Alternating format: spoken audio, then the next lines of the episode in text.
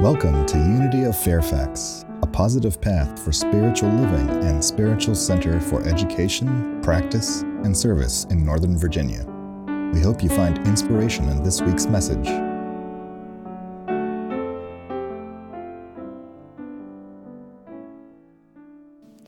Well, how many of you would like to have more love in your life? And maybe more happiness too? Well, my guess is that would be all of us. So, this week is week number five of our six week series based on the book Masterclass Lessons by Unity Minister Reverend Ernest Wilson. And so far in these foundational lessons, we've covered prayer, giving, receiving, and healing. And if you've missed any one of these lessons, you can find them all here on the Unity of Fairfax website. Just click on the video archive. I also want to give a big shout out to our metaphysical group that meets on Zoom at 10 a.m. on Sundays for also taking a deep dive into these lessons as well. Well, in today's message, we're covering a wonderful four letter word L O V E and the results of living and living successfully in the consciousness of love, which is happiness. But when we're discussing love, it's really important to know what form of love we are actually talking about. Because, as Andy Williams famously sung, love is a many splendored thing. I might do one more impersonation today, but that might be it. Uh, I see a reaction here for those of us in the room that maybe wasn't such a good idea. Well, depending on which source you use, there are any number of different types of love, but seven are the most common. And they are as follows. Um, wait a minute, I'm looking at my notes. Ah, my notes are changing. I'm using a new teleprompter app, and this is really great. I just have to learn how to use it effectively. So here are the seven types of love Eros, which is romantic love, Philia, which is friendship, Storge, which is familial love, Agape, which is universal love, Ludus, which is playful love, Pragma, which is pragmatic love, and Philautia, self love. Let's do a quick review. So, Eros is the sexual or passionate love that we'll really talk more about next week as we talk about Valentine's Day. It's the modern construct of romance. And in ancient Greek myths, one considered it a form of madness brought about by being attacked with one of Cupid's arrows. Now, philia, the second type of love, is friendship or shared goodwill.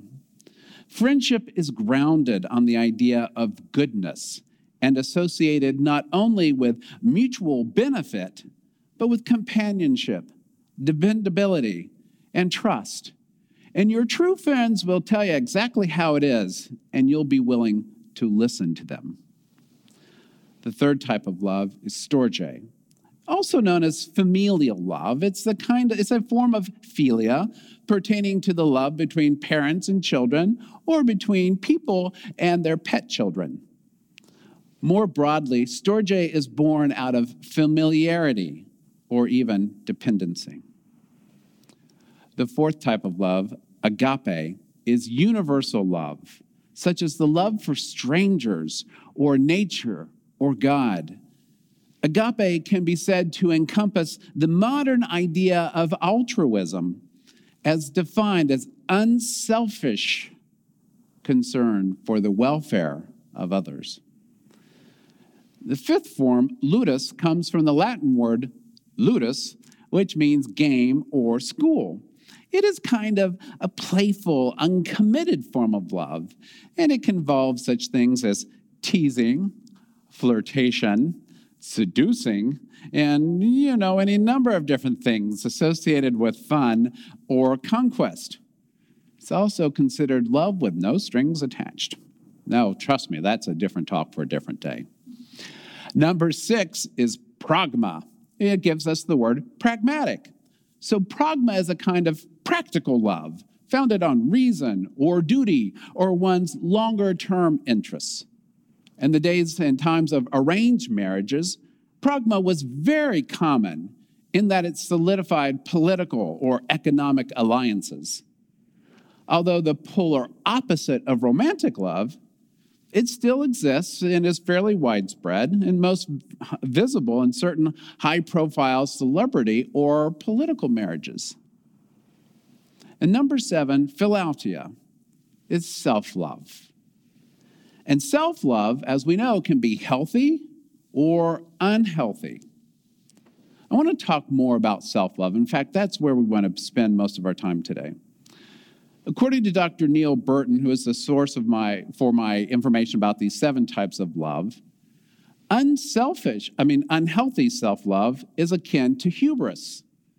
In ancient Greek, people could be Greece, people could be accused of hubris if they placed themselves above the gods, or like certain modern politicians, above the greater good.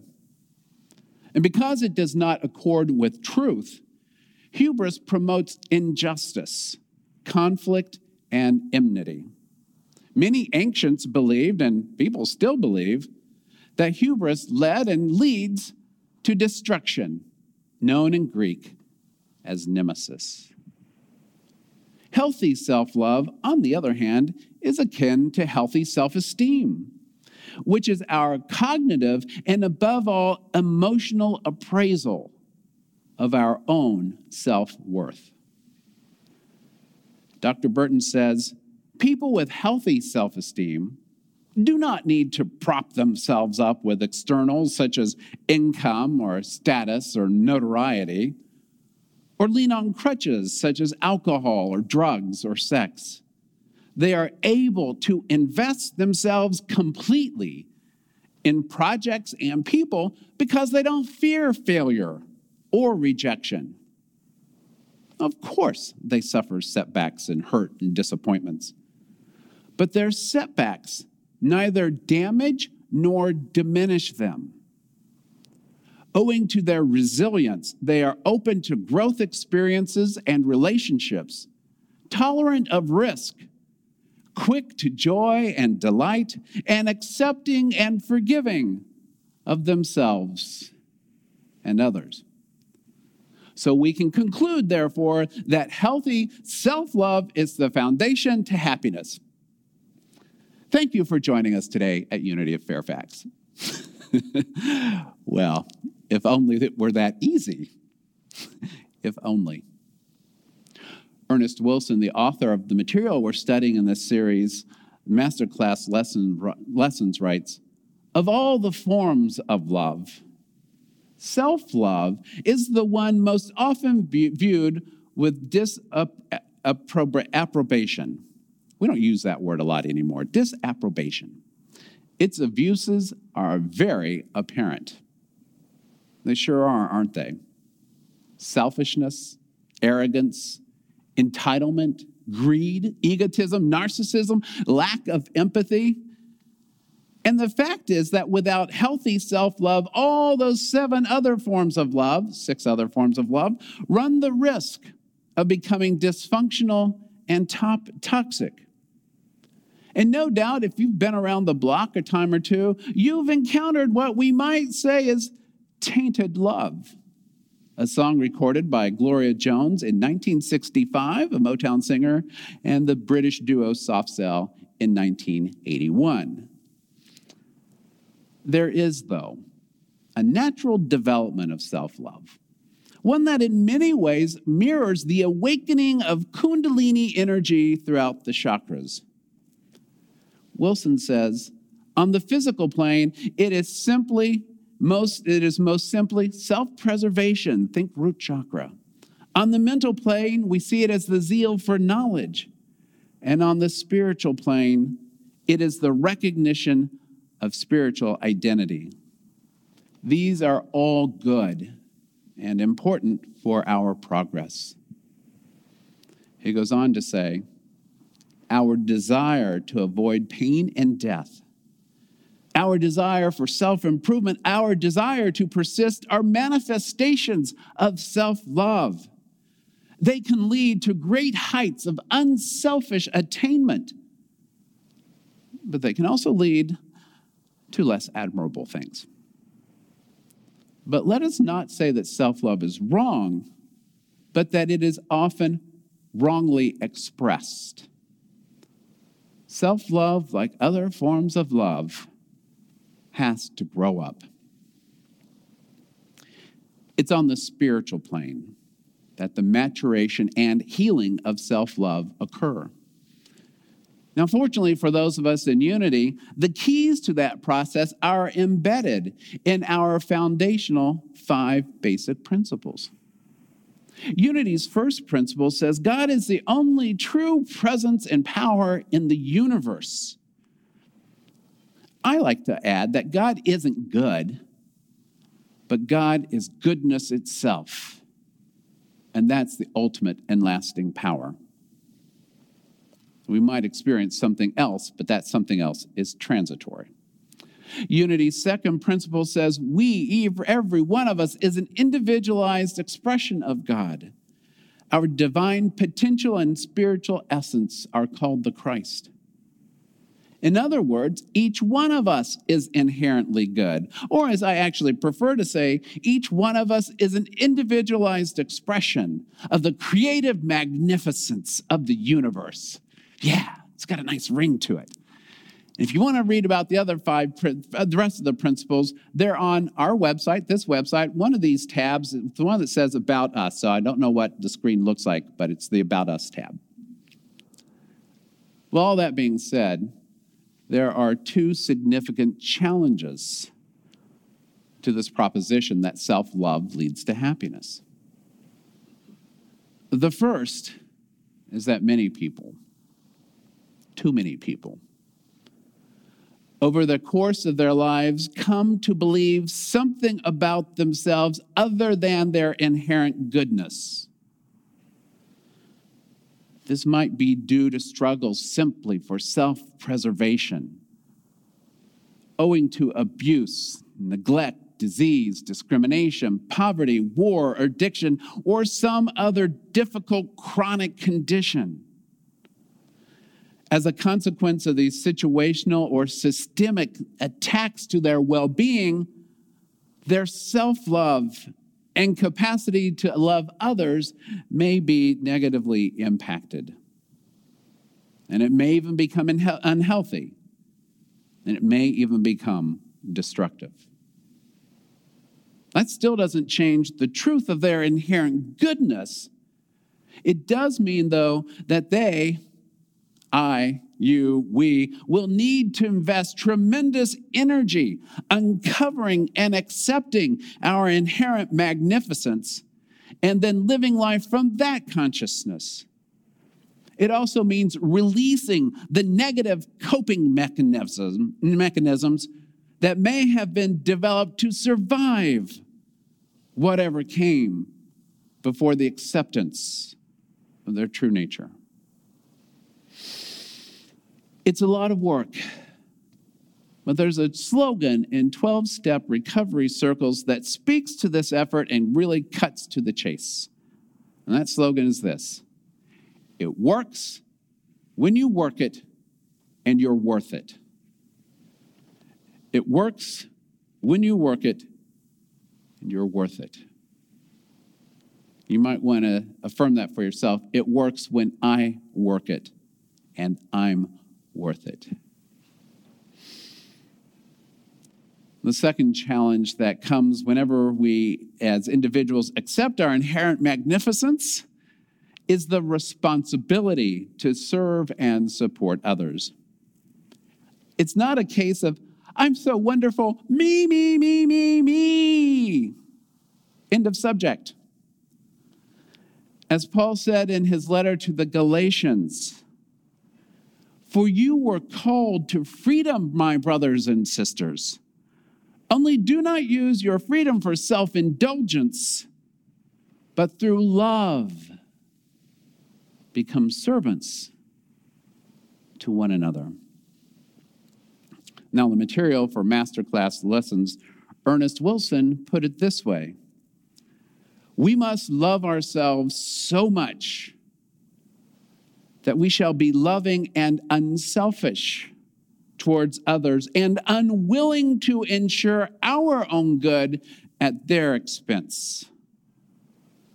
We must transform foolish pride, which we would call arrogance, into pride of such dignity that it will not stoop to anything mean or common or unworthy of the kind of person we spiritually sense ourselves to be. I love that. It's an inspired call for each of us to be persons of dignity and integrity in our dealings, not only with ourselves, but with others as well. And yes, sometimes we stumble. It's important to pick ourselves back up and get on the path. Yeah, but this thing about loving all others as well, now that's a problem. For literally thousands of years, faith leaders and philosophers both have been conveying a message such as this. And yet it appears that there is something akin to the, a wound in the consciousness of humanity that gets passed from generation to generation that perpetuates selfishness and greed and violence and prejudice. Is it really too hard to follow Jesus' injunction to love your neighbor as yourself? Well, maybe not.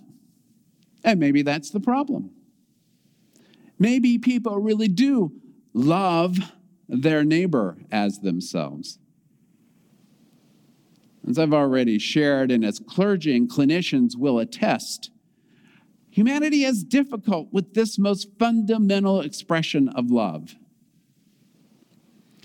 Whenever I see people engaging in mean or manipulative or misanthropic behaviors, I wonder to myself, what must their self talk be like? What's going on between their ears? Are they kind and gentle with themselves, or are they just as critical and cruel in their self talk? Perhaps that's why people act out the way they do. And think about it. What happens when enough angry, frightened, wounded people get together? You've read the news, you've seen the papers and the news feeds. I don't have to tell you what that leads to. But I wonder if that's also why Jesus said, Love your enemies and pray for those who persecute you, so that you may be children of your Father in heaven. For he makes the sun to rise on the evil and the good, and sends the rain on the righteous and the unrighteous. For if you love those who love you, what reward do you have? Do not even the tax collectors do the same? All right, Jesus, that's kind of a low blow to the IRS, but we'll let it pass. And do not even the Gentiles do the same? He was speaking to a largely Jewish audience and saying, Don't they do the same thing? He's making some comparisons that people would understand. And he's saying, We have to be better than that. We have to raise the consciousness of love to a higher vibration if we want to get out of this quagmire of us and them. If we want to heal forms of divisiveness, we must love one another. We don't have to like what one another are doing, but we don't get a pass for not loving them. He concludes that passage by saying, Be perfect, therefore, even as your heavenly Father is perfect. Now, in the Greek in which this passage was written, the word for perfect, teleos, means this consummate human virtue and dignity. Consummate human virtue and dignity. Express that through your love. In his discourse on spiritual gifts found in 1 Corinthians chapter 13, Paul concludes by saying, Now faith, hope, and love abide these three. But the greatest of these is love. let's face it, in the country and in the world right now, the consciousness of divisiveness seems to be everywhere. And I can't help but wonder if at the root of this manifestation of divisiveness is some collective soul that many people have been holding, some connective soul wound that is now being revealed so that it can be healed. Deep wounds take tremendous energy to heal. And I think that's why we're here, co creating a world that works for everyone, envisioning a world of peace, abundance, and respect for all creation, awakening each life to the Christ within. And yet it can feel overwhelming, can't it? I was lamenting this the other day. I was sitting at a friend's dining room table. We were having lunch, and I was just acknowledging it's tiring. And she looked me right in the eyes. No, she looked me right in the heart and just reminded me of the truth. She said, All you have to do is be the light. Be the light. I struggled to connect with those words in that moment. No doubt because my fixation on the facts of the day although the words she shared are words I use often. And then it dawned on me grounding myself, grounding ourselves in self love and extending that love to others, even as Jesus said, Your enemies, is how we be the light. It may not be easy. It may not seem to yield an immediate result but it is powerful. It is palpable, and it makes a difference. So much like the homework Miss Wolf gave her class, I'm giving to you and to me. Be the light. Be the light, regardless of the facts be the light. Peace be with you and namaste.